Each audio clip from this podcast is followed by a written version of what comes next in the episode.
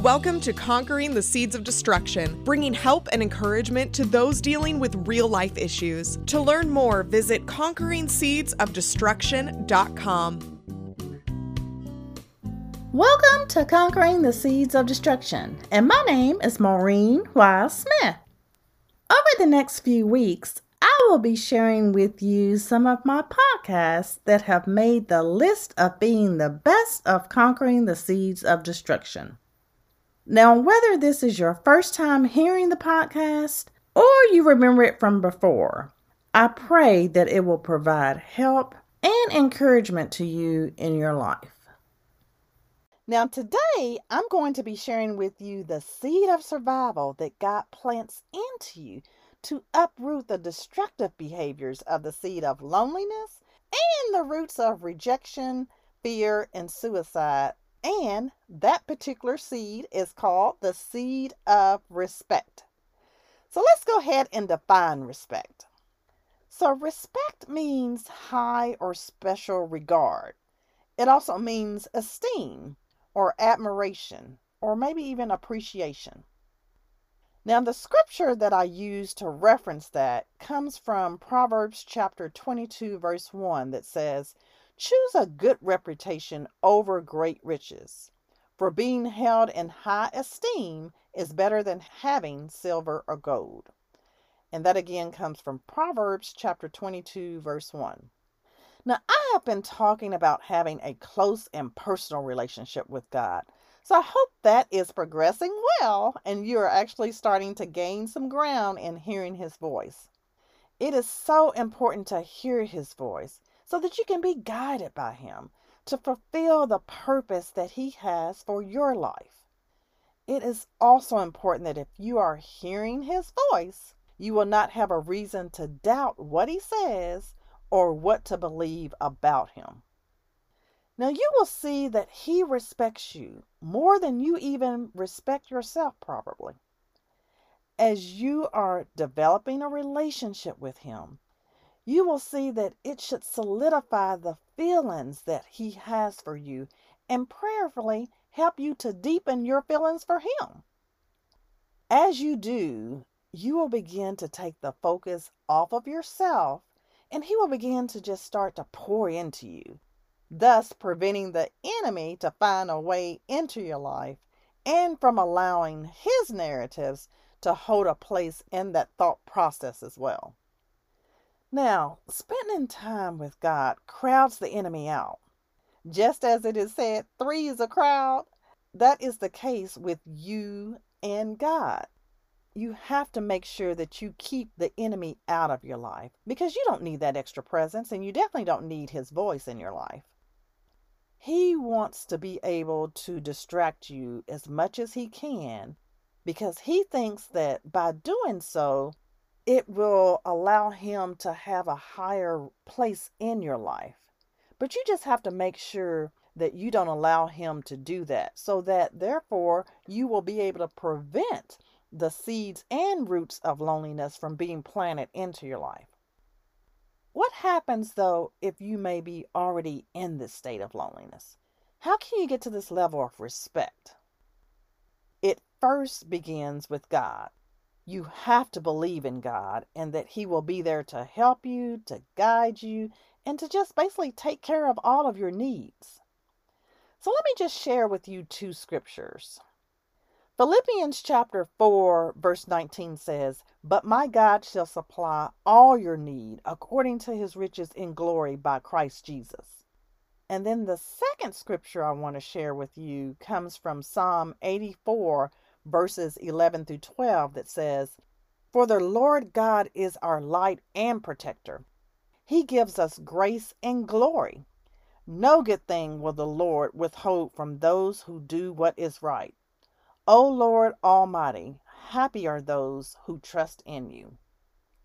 So just keep in mind that God really will supply all of your needs according to his riches and glory and that He's not going to really hold anything back from you as long as you are being guided by Him. But it also follows the way He wants it to be done, that things are done according to His will. Now, knowing that God is there and will be there is basically the first step in really overcoming some of these destructive behaviors. And then the next thing is that you must believe and respect yourself. You have to have the right thoughts and make the right choices within your mind. And you have to also not only believe all the things that God is telling you, but you have to really embrace it in such a way that when the enemy tries to say something different than what God has told you, you're willing to dismiss it from your mind and not allow it to come to a place of residence there. So let me just give you um, another example. So, for instance, what happens if you are feeling lonely? And as hard as it may be you may try to place yourself around people, and sometimes it can get hard and challenging, but you have agreed to do so so that you can have that positive energy and support to help you.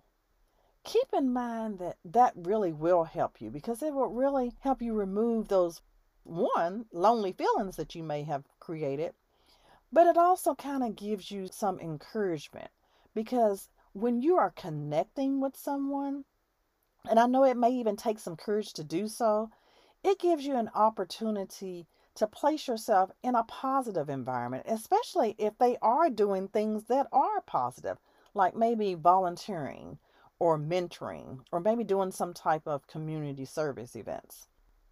When you allow those things to take place in your life, you prevent one, isolation from taking place, but you also help the enemy to not be able to plant things into you. He won't have the ability to plant those seeds and roots of loneliness into your life. Now, the enemy wants to be able to do that, but of course, God wants you to be able to be connected with others who can support you. This helps your mental state that has come upon you. And it just gives you the opportunity to just replace those types of negative thoughts and images that may be in your mind. And you replace it with things that are more rewarding and life changing and even encouraging to your soul. So just try to make sure that as each day takes place, that you're allowing yourself to be guided by God and not be overwhelmed by the enemy.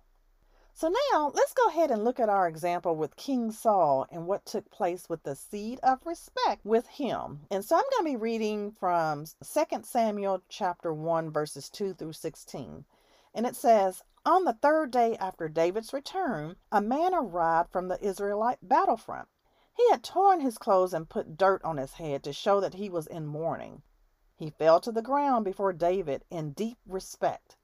Where have you come from? David asked. I escaped from the Israelite camp, the man replied. What happened? David demanded. Tell me how the battle went. The man replied, Our entire army fled. Many men are dead and wounded on the battlefield. And Saul and his son Jonathan are dead? David demanded. The young man answered, I happened to be on Mount Gilboa. I saw Saul there leaning on his spear with the enemy chariots closing in on him. When he turned and saw me, he cried out for me to come to him. How can I help? I asked him. And he said to me, Who are you? I replied, I am an Amalekite. Then he begged me, Come over here and put me out of my misery, for I am in terrible pain and want to die. So I killed him, the Amalekite told David, for I knew he couldn't live. Then I took his crown and one of his bracelets so I could bring them to you, my lord. David and his men tore their clothes in sorrow when they heard the news. They mourned and wept and fasted all day for Saul and his son Jonathan, and for the Lord's army and the nation of Israel, because so many had died that day. Then David said to the young man who had brought the news, Where are you from? And he replied, I am a foreigner, an Amalekite who lives in your land. Were you not afraid to kill the Lord's anointed one? David asked. Then David said to one of his men, Kill him. So the man thrust his sword into the Amalekite and killed him. You die self condemned, David said, for you yourself confess that you killed the Lord's anointed one.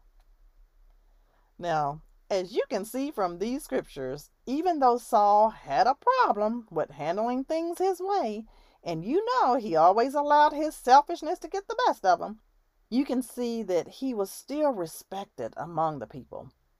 Now, David did not show any kind of mercy to the Amalekite man and had him killed. Now, it was not up to the people to judge Saul, it was actually up to God to do so because of Saul's disobedience. Saul was the first king of Israel and one of God's chosen men, so he was respected by the people. It did not justify Saul trying to take his own life, though, when he was wounded, because as you can see, he continued to show his own selfishness. And God would definitely deal with him because of that. But it was also obvious that David and the rest of the people respected Saul as the anointed man of God. Now, usually appreciation and respect is given to you when you show it to yourself and you show it to others. Now, if you can't give it to yourself or others, how can you possibly receive it? Now, most of us, of course, have heard the saying, respect is earned when respect is given. It starts with the giving phase before the receiving phase. You must be able to have a sense of self respect first before you can respect others. Now, if you are following God and His ways, you already know that He is in your corner and He is going to be there for you. Because of that, it should give you the confidence of knowing that God loves you and respects you. As you believe that, it should guide you into looking at yourself in a positive way and not allowing the negative images that the enemy is trying to throw at you to have that place in your life. The more you keep God front and center in your life, the more you will be able to not only appreciate the relationship that you have with God, but it should also give you the validation of who you are as a servant of Jesus Christ. Now, as your relationship grows with God, He will show you how to respect others. And people will also start to respect you more, even in difficult situations and circumstances that can happen. For the most part, if you treat people with respect and try to handle things peacefully with others in difficult situations, you will see that things can be handled in a favorable manner instead of just the confusion that can happen without that level of respect taking place. God wants you to not only feel secure with Him, but that He has everything covered. He's going to take care of all your needs and wants and desires, provided that you seek Him and trust Him in everything. Now, Matthew chapter 6, verse 33 says, Seek ye first the kingdom of God and his righteousness, and all these things shall be added unto you. So you have to just keep seeking God and trusting Him and experiencing Him, and He will supply all your needs.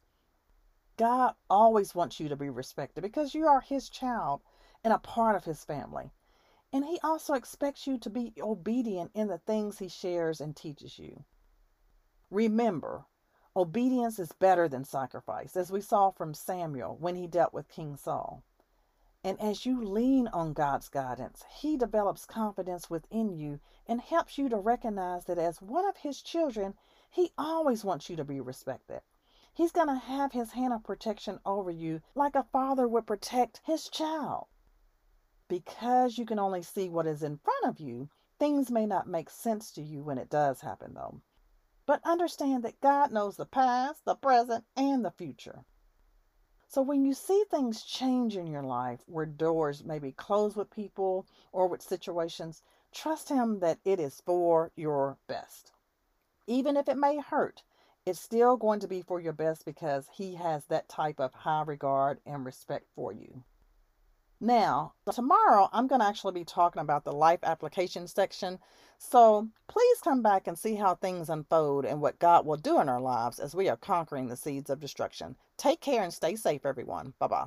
Public author and speaker Maureen Y. Smith brings help and encouragement to deal with real life issues, giving you permission to live the life of abundance that God wants you to live, allowing peace, joy, and freedom to reign in your life. To book Maureen at your next event or small group, email conquering seeds of destruction at gmail.com And to follow Maureen along in this radio journey, purchase your discounted copy of Conquering the Seeds of Destruction book and workbook at conqueringseedsofdestruction.com. That's conqueringseedsofdestruction.com.